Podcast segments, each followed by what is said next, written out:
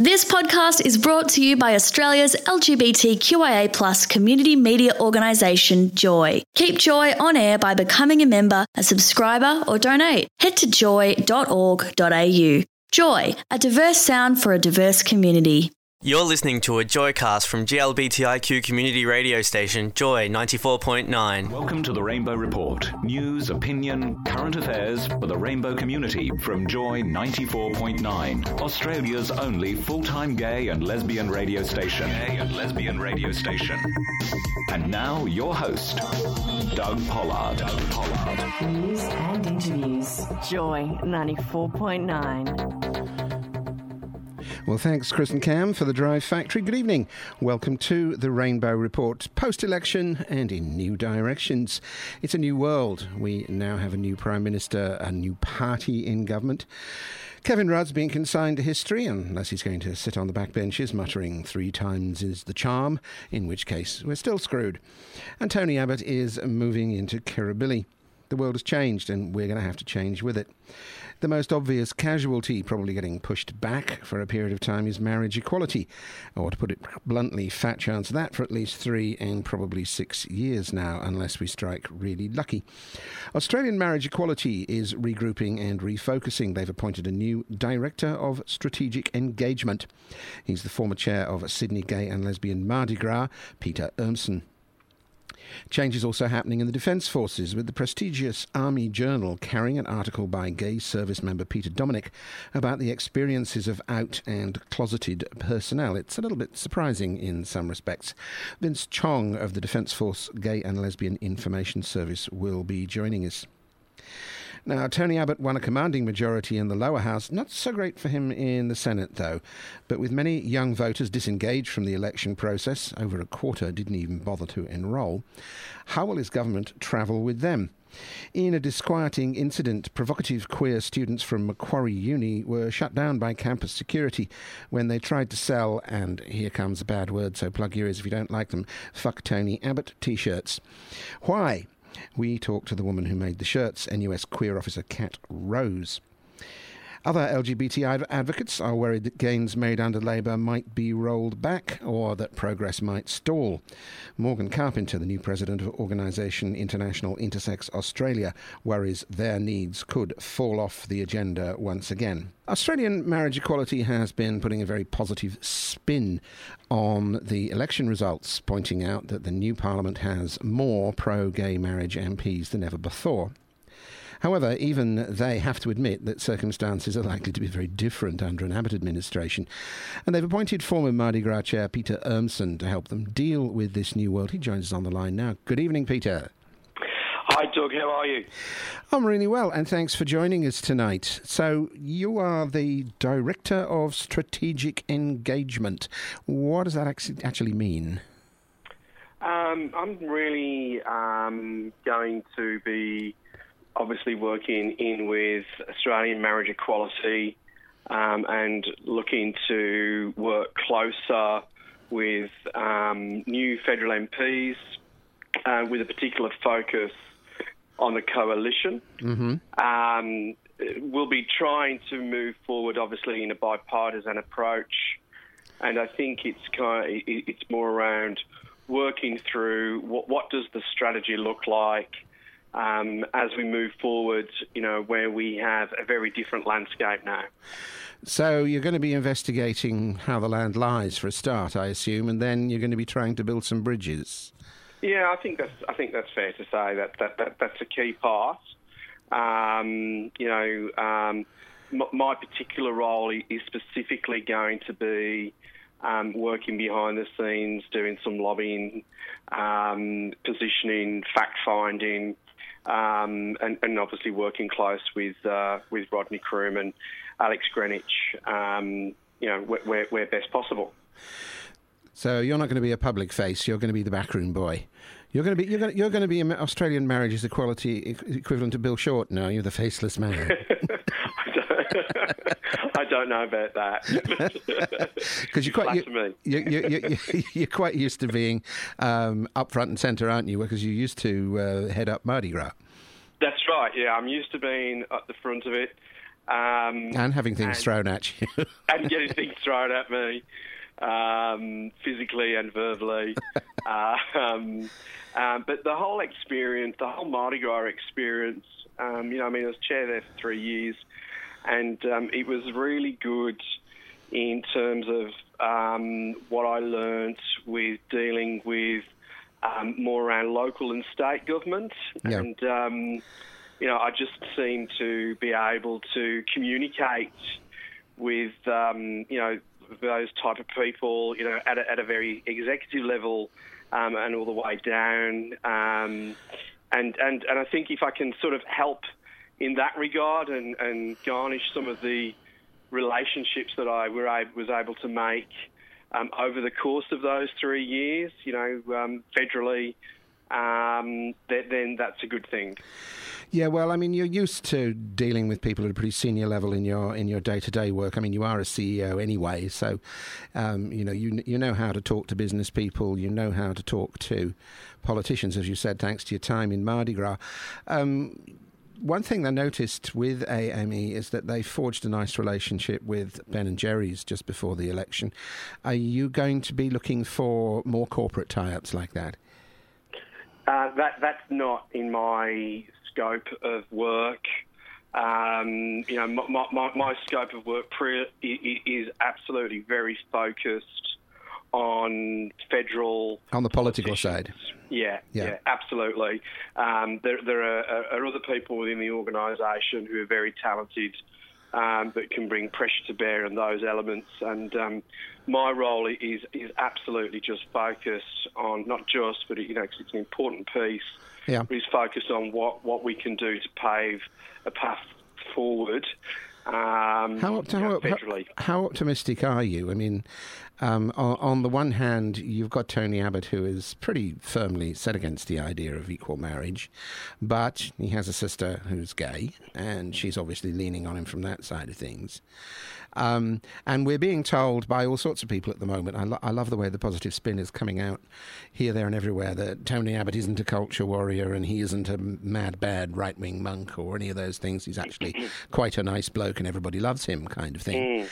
Um, wh- how do you read that? I mean, do you think that um, you're going to have to wait until he gives some sort of signal that he's not going to interfere before MPs will come on board? Mm, look, it's um, it's obviously it, it, it's it's a few days after the election. You know, obviously we've put a lot of thought, not a lot of thought, but we have put some thought into you know what the strategic approach is going to look like post the election, knowing that this was probably going to be the outcome that we now uh, have. Yeah. Um, but my, my, my, my thoughts on that are, you know, it, it is absolutely going to be steady as she goes. It's not going to be something that's going to uh, be rushed through. You know, um, knowing the Conservatives um, as I do, that they will be the first thing that they're going to be looking at is the numbers, and the financials of the country. You know, you got to let them settle in, understand that, find their feet. You know, be, have behind the scenes conversations with them. Um, build build the trust and the relationships, and that, that, that quite frankly is going to take about a year. Um, and, and we're taking a very pragmatic approach and what we think is a sensible approach. The last thing that we want to do is force an issue where we don't have the numbers.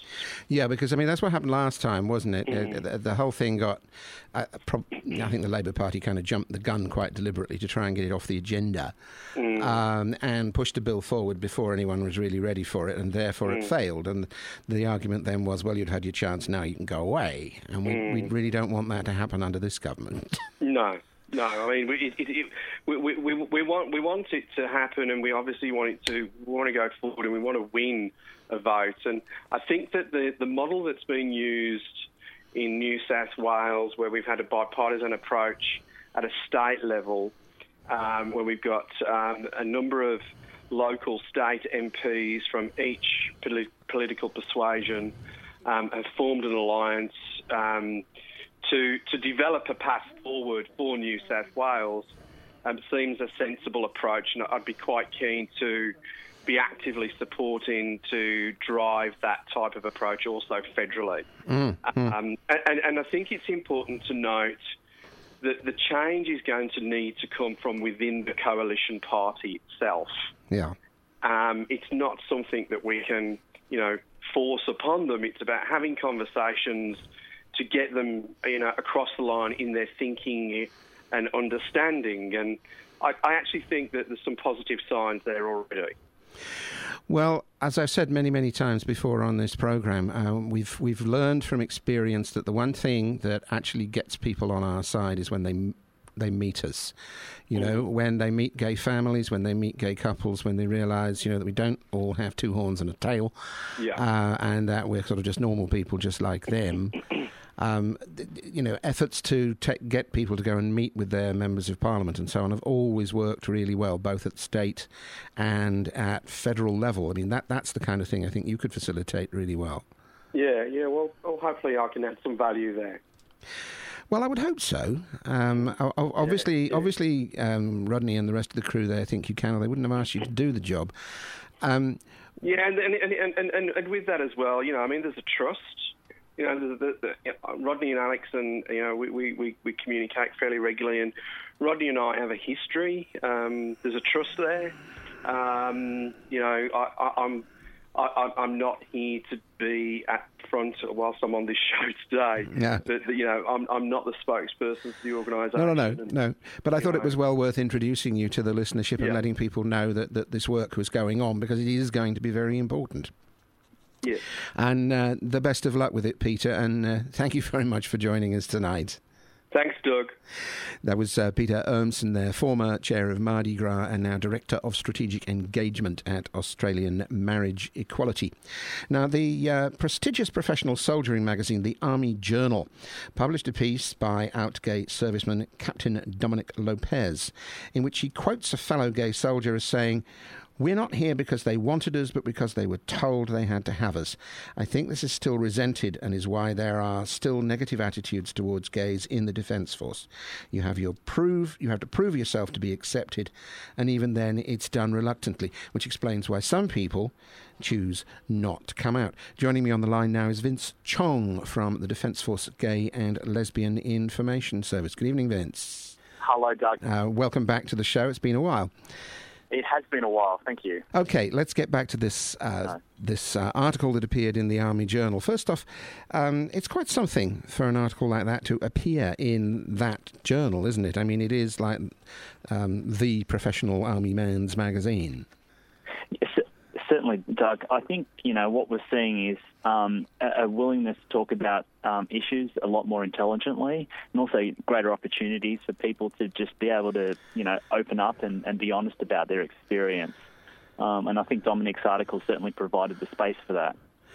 Yeah, I, I was interested to see that not everybody takes the opportunity to actually be out. A lot of people still prefer to remain closeted. Yeah, I mean, I think that's uh, you know, I, I don't think that's necessarily um, you know a unique element of the uh, the Australian Defence Force, or the Australian Army. Um, certainly, the, the hyper masculinized culture um, provides the impetus to um, to stay in as simple means of deal with um, you know potential issues that might come out in the workplace. You know, I'm not saying that uh, that's how things uh, should be. But you know, clearly there, you know, the article points to the fact that there are a number of negative cues that are um, happening in the workplace, which um, can make it difficult for people to be out. Um, and I think that's you know, that's why the ADF does need its cultural change program. It does need to try and um, tackle the issues that are um, creating these difficulties um, to, to get the inclusive culture that it wants for the future. Yeah, I mean, D- Dominic was saying it's all right if you buy into that hypermasculine culture thing, and you compete on the same level, as it were. You know, uh, as, as, he said, as I think he said, if I'm quoting from memory here, but it's something along the lines of, um, you know, how can they put me down when I can run faster than them and I can shoot better than them? Certainly, and um, you know Dominic's experience. You know, he, he indicated that he hasn't been um, harassed, uh, and he's had a great great experience. Um, I don't know him personally, but I imagine that he can absolutely compete at that level. Certainly, the the unit that he's working for, infantry, is uh, is very hyper masculinized. Uh, probably mm-hmm. the most, um, you know, I guess, uh, masculine uh, cause in, in the Australian Army, um, in my opinion. Uh-huh. Um, He, he also brought up the issue of the divide uh, of the divide between what he called the warriors and I think the phrase he used was loggers. Um, I, I I presume by that he means the fighting force and the people who do all the backup stuff. And he was saying there was probably a bigger Yeah. divide there than there was between gay and straight service people. look, that that's part of that's part of any culture, really. I think you know when you've got people that are out there, you know, on the front lines versus support roles. I think there's, you know, um, I think there's potentially a, a right or a, um, you know, that's reasonable to uh, to feel very proud and competitive. Yeah, and there there, there um, a kind of camaraderie. dangerous uh, roles and positions. Yeah, well, there is a kind of camaraderie Yeah, that you that, get that, in a comes, that comes from just being in that. Yeah, from being in any kind of team, and but particularly one where you're relying on your mates to save your life, basically. Exactly, and and that's you know, and that that element, you know, I'm glad he he mentioned it in his article. I mean, that element is, you know, most certainly part of ADF culture, and um, you know, all all of the uh, all the work that we're trying to do in the inclusion space is not isn't really to detract from that, but to work out um, how we can recognise the strengths of each you know each person and um, and get the same results um, but making sure that no one feels like they have to hide their sexual, you know, their sexual orientation, which, um, you know, most people in the Australian Defence Force, myself included, you know, we, we try and focus on the task at hand and our competence at the job um, first and foremost. Uh, you know, there's, there's, you know, everything else is a is an added bonus. If we can get a more inclusive culture, well, that's great because that produces um, better outcomes for defence. It produces better Yeah, there's there's there's also the um, there's also the whole thing that um, you, you you have to be there is a sense in which you have to be better than the average if you're out and gay, or if you're a woman as well um, in the defence force, um, in in order to be treated as an equal. I think for any stigmatised group, you know, there there there absolutely comes that hypersensitivity, um, you know, associated about being, you know, being that group. You know, not that it's anything you can do about, you know, if you are gay or if you're a woman. You know, these are aspects of the of self that aren't choice. There's nothing you can do about them, and and I think you know that does. Um, uh, that does create the desire to um, to to work harder, you know, in order to make sure that uh, um, you know you integrate. Um, you know, should people have to do that? No, um, but I think that you know for for, for many of the um, you know proud proud men and women of the Australian Defence Force, that is that is exactly what they do, and, and that kind of shows the dedication that they have um, to the service. You know, Yep. They're, they are willing to put up with the low levels of discrimination, you know, the gay jokes. I think there were a number of examples in his piece Yes. where he said, you know, look, I, I can't, I can't cry wolf every time someone makes a gay joke, um, you know, because we, it, it would just um, impact on my performance, and, and that detriments the team. So, Yeah, you know, yeah. that that person is taking a personal hit. Um, uh, in order to in order Take to take one for the. Team. yeah, take take one for the team, so to speak. well, and, and himself. But you know, I think that said, I think you know the the the um, the dialogue is changing. You know, we're seeing that from Chief of Army, who's who's come out come out to say the standard of behaviour that you walk past is the standard of behaviour that you set, and, and I think that we will see um, culture shift across in the ADF as you know uh, article journals like uh, Army Journal are published. Um, Chief of Army and, and senior defence leadership are, are talking about these issues, which creates um, a, a sense of easiness um, or makes it a little bit more easy to, to stick up for your mates or, yeah, yeah. you know, and, to- and of course, to you've got a generational change going on here as well. Uh, the other thing that um, he pointed to was that the younger generation don't have half the problems with it the old dinosaurs do. Thank you very much for joining us this evening, and uh, best of luck in your endeavours with DEFGLIS. Thanks very much, Doug. See you later. Now, before we get to the next item, a warning. Uh, the next item concerns a, fuss over some t shirts with the F word on them, so we're likely to be saying it a fair bit as we speak to Cat Rose, the woman who made them. This Joycast is a free service brought to you by Joy 94.9. Support Joy 94.9 by becoming a member at joy.org.au. And this is your host, Doug Pollard. Now, a row has blown up after campus security at Macquarie University were called to remove a bunch of socialist alternative campaigners selling, and here comes the language I warned you about, fuck Tony Abbott t shirts. The woman who made them joins us now. Good evening, Cat Rose. Hi, Cat. Hi, Doug. So you had a bit of an ex- a bit of excitement down there. Um, why do you think that uh, security got involved? Good question. Uh, well, one of them said that he was personally offended uh, by the T-shirts and wouldn't explain exactly what that meant. Of course, people wondered if maybe he voted for Tony Abbott. Um, but most of the response we've had has been that people have really liked them. So, yeah, it's a bit of a mystery. Um, well, there were there were some uh, comments on the website. Um, Star Observer put up a story about it, and some of the comments on the website were saying that um, the uh, the salespeople who were there were pretty aggressive, and that this was what was upsetting people. Oh, I find that pretty hard to believe. Um, like I've been selling the T-shirts at my university. Um, we don't really have to be aggressive with people because people are just buying them hand over fist. It's pretty clear that a whole lot of people are really pissed off that uh, we have such a homophobe elected for PM, especially young people and students, as you can imagine. So, um, yeah, I haven't heard that at all. Yeah. And that definitely wasn't the complaint. The complaint was the swear word uh, and that it was disrespectful to the Prime Minister. Well, you said that uh, over 1,500 people have already liked the Facebook page of the same name. So um, that's uh, obviously an indication that things are, are, are um, striking a chord with your target market, I think is probably the best way to put it. Um, what made you decide to do it? I mean, it's a pretty aggressive thing, you know, just to come straight boldly out and say, fuck Tony Abbott, just like that. Um, why did you decide to be so confronting? Well, it was my feeling that, um, yeah, this guy got elected, but he's got a pretty solid um, core of people that really hate him. Uh, and we definitely just wanted to push that and try and tell people, don't be demoralised. We're going to be fighting this person. Let's make the next few years hell for him. Um, so you're not, you're, you're not you're not inclined to take the view that you know he's uh, whether we like it or not, he's been elected. He's got a thumping majority in the lower house. Um, we ought to try and work with him. Well, on the first question, um, I don't think that people really felt they had much of an um, inspiring choice this election. Mm-hmm. Uh, so there's that. But on working with him in the lower house, well, I, I'm not going to work um, nicely or politely with somebody who's spent their entire political career since university promoting homophobia and arguing around the point. Uh, I'm going to tell him to get effed um, and organise a solid campaign to get rid of the guy.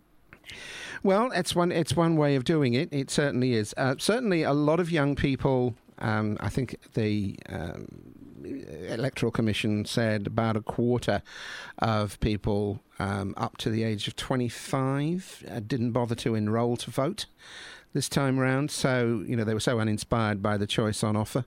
And there were a record number of either spoiled ballots or, or people who were enrolled who failed to vote, a lot of whom they suspect, though they don't know at this stage, were also young people. So your generation is, was pretty disengaged from the whole process. Yeah, it's extremely um, concerning, really. Uh, although on one level, I don't really blame people um, for not being inspired by the political choices on offer. People. You're right that people have totally tuned out, but people haven't tuned out of everything. So they might not be concerned about the election, but people are concerned about homophobia. People are concerned about equal marriage rights. People are concerned about um, Abbott being a misogynist. Like people will care about certain things. So that's what we want. Um, you know. Uh, to do something with, um, to get people engaged in politics and say it's not all about these idiots who sit in Parliament, but we want uh, to organise uh, grassroots campaigns that challenge uh, their whole way of thinking. Well, there's certainly been quite a few of those in during the Rudd years, and there is a um, um, um, it was not quite mythical, but there is a there is a feeling among old activists like myself who've seen all this come round more than once before that actually activist movements do better under um, particularly right wing governments because they've got something solid they, they, to fight against, whereas um, it's all, all, a bit low key underneath left wing governments um, because they're sort of on your side, if not as far on your side as you might like. Do you think that this is going to ramp up the level of protests? Possible. Uh, look, I mean, I definitely hope that happens, but it's not a good situation that we're in. Um, I can't say exactly that I'm happy that you know he's in government just so that we can protest. Like, actually, in the last few days, no, like, I'm, I'm just saying it might make it easier to recruit. You know. yeah, well.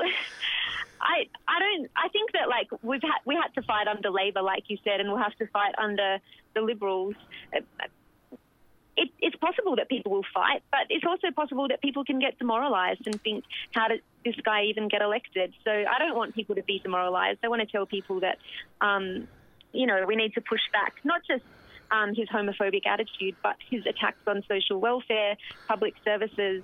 Um, yeah, I want to be such such as such as we've had in the UK. In fact, under David Cameron. Yes.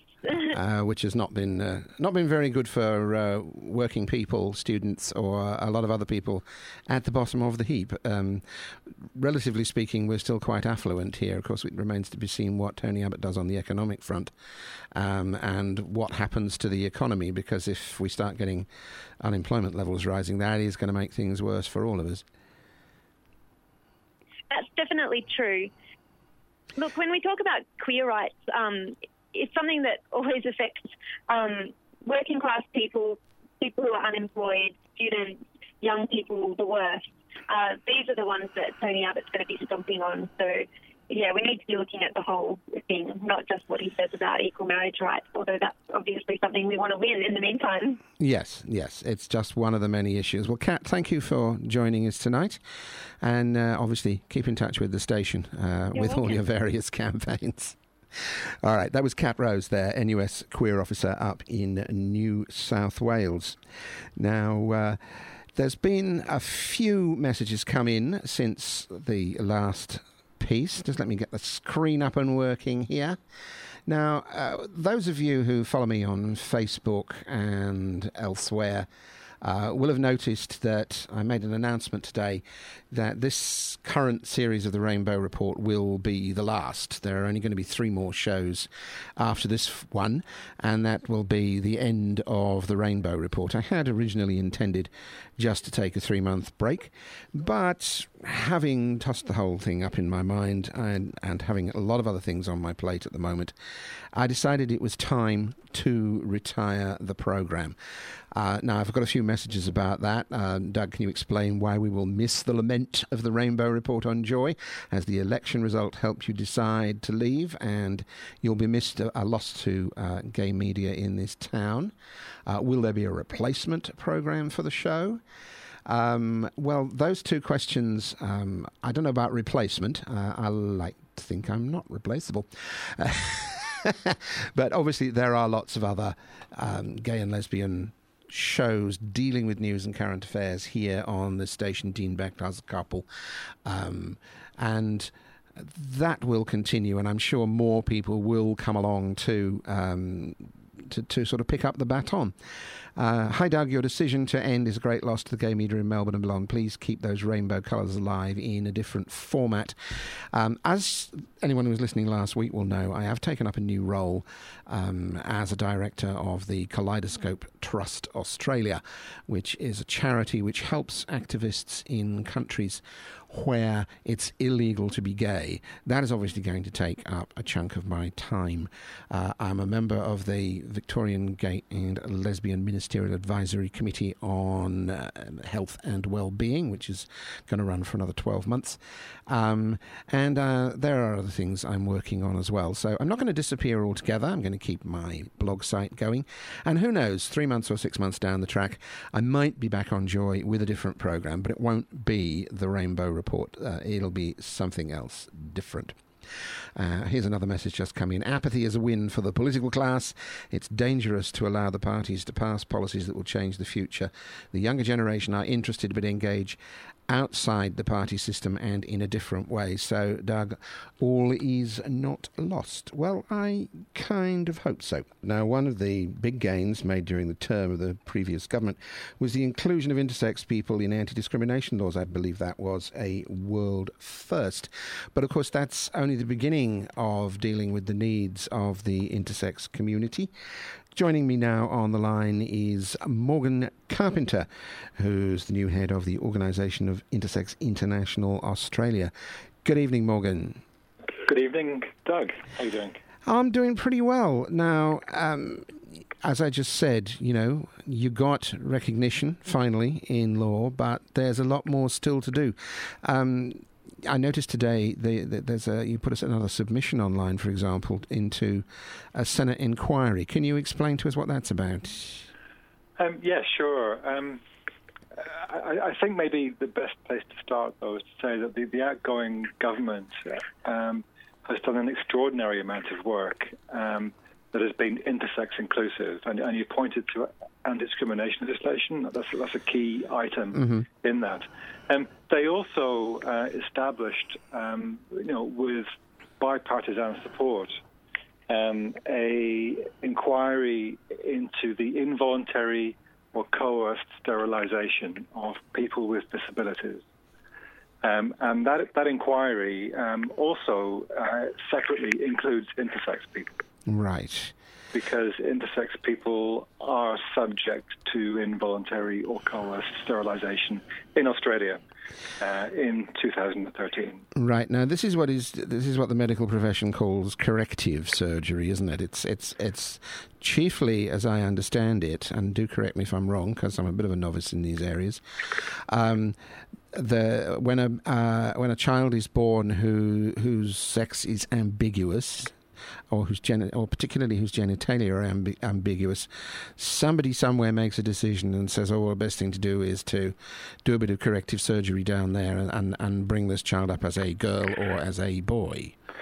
Um, not only that, but that's a key element. I mean, intersex people are, I mean, the, the, historical term would have been hermaphrodite, yeah. which is sometimes regarded as being pejorative these days because of its medicalization. Um, but um, intersex people are, you know, are born with atypical sex characteristics, whether those are uh, genitals or chromosomes. Uh, or other kind of hormonal uh, characteristics. you know, interse- intersex is testable. Right. It's testable via amniocentesis testing, you know, prenatally. Yeah. It's testable visually at birth. It's testable by examinations and blood tests uh, in childhood and adolescence. Yeah, and sometimes it's sometimes um, it's a genetic condition, isn't it? It's, a, it, it's typically a genetic condition. Yes, more typically than it, it's, it's a genetic condition, or it's um, caused by endocrine disruptors in the environment or, or, a couple of other things. Right. It's typically genetic. Now, as I said, the, the, the, the situation at the moment is that doctors tend to go, oh, it'd be better off if we, do, if we decide with the parents that, you know, what sex this child is going to be brought up as.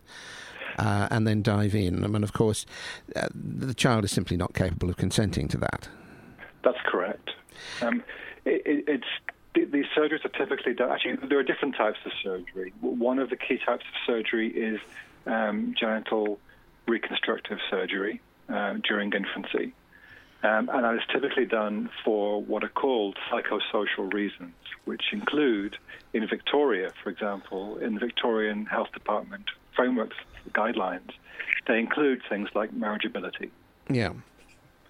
Um, and they include other things to do with cultural issues about acceptance in the family and, and possible risk of, of poorer um, employment potential. You know.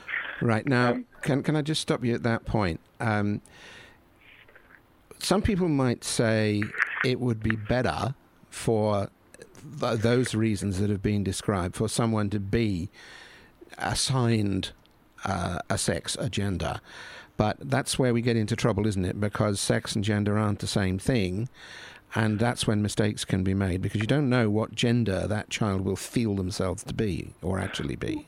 Well, yeah, that, that that's true, uh, and that certainly is is an important factor in, in considering whether this is you know a useful practice or not. But um, it, it, goes deeper than that, really. Um, any the, the um, okay, in the Senate inquiry, there, there are submissions by clinicians, and those submissions have acknowledged that there is no firm evidence of good outcomes from these surgeries. Uh, and they assess those outcomes cosmetically in terms of sensation and sexual function. Mm-hmm. Uh, and while they acknowledge that there are cosmetic benefits, there are particular concerns, to use that language, mm-hmm. about sexual function and um, sensation. I, so, I, I, gather part of the problem is, in fact, that there isn't really much follow up to see how this all turns no. out. Uh, there is no long term follow up. Uh, so, so these surgeries are being done with no. So they've no idea how it works. No, they've no idea how it turns out and whether they got it right or not. Yeah. Which is well, why they go there on. Isn't, there isn't much in Australia. I mean, there are um, case studies and, and various small scale studies that have happened, you know, internationally. And there is one in Australia as well, which found, I, I think it was about seven or eight years ago now, mm-hmm. again in Melbourne, and it found out that the um, the patients studied were had, I think, um, I can't recall the language um, off the top of my head, but it, but it, it, the outcomes for those patients were comparable to the outcomes for patients with diabetes. Hmm. And diabetes is one of the, the, the big health bugbears in our society these days. Uh, It has an enormous impact on people. So, um, um, let, us let, let, just sort of move on slightly here. You, you've made this submission to the Senate inquiry um, because obviously there are still things that need to be done for your community. Um, the inquiry, when is the inquiry supposed to report? I mean, does this carry over into the new parliament? It does, I believe. Um, we have had some discussions with the, um, the Secretary of the Senate Committee, um, and the original reporting deadline was in uh, July, and it's now, it's now hopefully going to be uh, a report out of session by the end of September, mm-hmm. early October. Um, and then, and then you have to persuade the government to do something with the conclusions. Well, having a report that actually uh, identifies what some of the issues are would be a, a massive step forward from where we are. Mm-hmm. I mean, yeah, the, the inquiry has, in effect, revealed in the public domain data that has been known to the intersex community for, for 20 years, mm. uh, but has not it's not been more widely known. And, and more scrutiny is a good thing. Yes. More knowledge about this is a good thing. Uh, it's also worth me saying. I mean, it's not just. I, I, I want to say this a bit earlier. It's not just genital reconstruction surgery on right. infants. Uh, for the same reasons that people might use to to justify female genital mutilation, like marriageability. Mm. It's also sterilization. Um, and sterilizations take place on infants, children, and adolescents. And, and often to make their bodies conform to their gender assignment, uh, but often justified on the basis of, of, of a reported cancer risk. So, what so these, these, are huge issues. That, that that is an enormous issue. Um, obviously, again, because there is there's no consent possible if this is done on children um, and babies um, particularly. So, what do you what do you what do you hope to get out of this? What I mean, what, what's the outcome that you that you're hoping for? You're hoping for some kind of um, an end to the practice of of uh, surgery on people until they're old enough to decide if they want it and what they want. Um, essentially, yes. I mean, when it comes to sterilizations, what we want is. Uh, and obviously, you don't want that happening. we want firm evidence of, of, a need. I mean, there are some uh, intersex variations where there actually is a fair, where there is thought to be a high risk of cancer mm-hmm. uh, in gonads because they, they don't form in, in, a typical way. Yeah. Um, but in many cases, that risk is judged to be 0.8% or 2%, mm. Uh, and still people have been sterilized on the basis of that. Um, and that's that's a very low risk compared to like breast cancer in women, which is like twelve percent. Hmm, hmm. And, and, we ought so, to we ought to add at this point that lots of people get sterilised for reasons that have got really sort of, uh, I'm not quite sure what the real reason is, but um, people with certain mental conditions, for example, children with certain mental conditions, or well, uh, this has been studied by the by the uh, the same inquiry. Yeah, because the, the first report on disability uh, came out in July, mm-hmm. um, uh, and that that was very good because that replaced that that recommended the replacement of the existing test, which is to uh, enable surgeries that are in the best interest of the child. Mm. Uh, to replace that with a new test, which is uh, the best protection of rights, which effectively pays more attention to what happens when the child gets older. Yeah, I mean, in, I mean, in theory, you could have a situation as as you have um, with uh, with trans people now, where a child reaches a certain age and they are, you know, they they want to either change sex or they want to delay puberty or whatever else, and they can do so um, with the consent of a judge, even though they haven't reached an age of maturity. Presumably, best protection of rights would allow something like that to happen. Yes, I believe the same principle probably would apply in that case. Uh, I, you know, the, the, the idea here is to go for a test that's universal that can be applied to different circumstances. But the issue with intersex is a bit more complex because the it's also about what is defined as therapeutic. yes, and that can be very much in the doctor's eyes, can't it? Okay, Morgan. Well, we, we, we're going to have to wrap it up at that point as uh, we're running out of time here. Um, fingers crossed that this all turns out uh, for the good for you, and the best of luck in the future. Um, thank you very much. You're welcome. That was Morgan Carpenter there, the head of, the new head of organisation of Intersex International. Gina, the former head, has retired and clambered into her caravan and is setting off around Australia. Uh, how very typically Australian, I have to say. Thank you for listening to a Joycast from Joy 94.9. Thanks for listening to another Joy podcast brought to you by Australia's LGBTQIA plus community media organisation, Joy. Help us keep Joy on air. Head to joy.org.au. Joy, a diverse sound for a diverse community.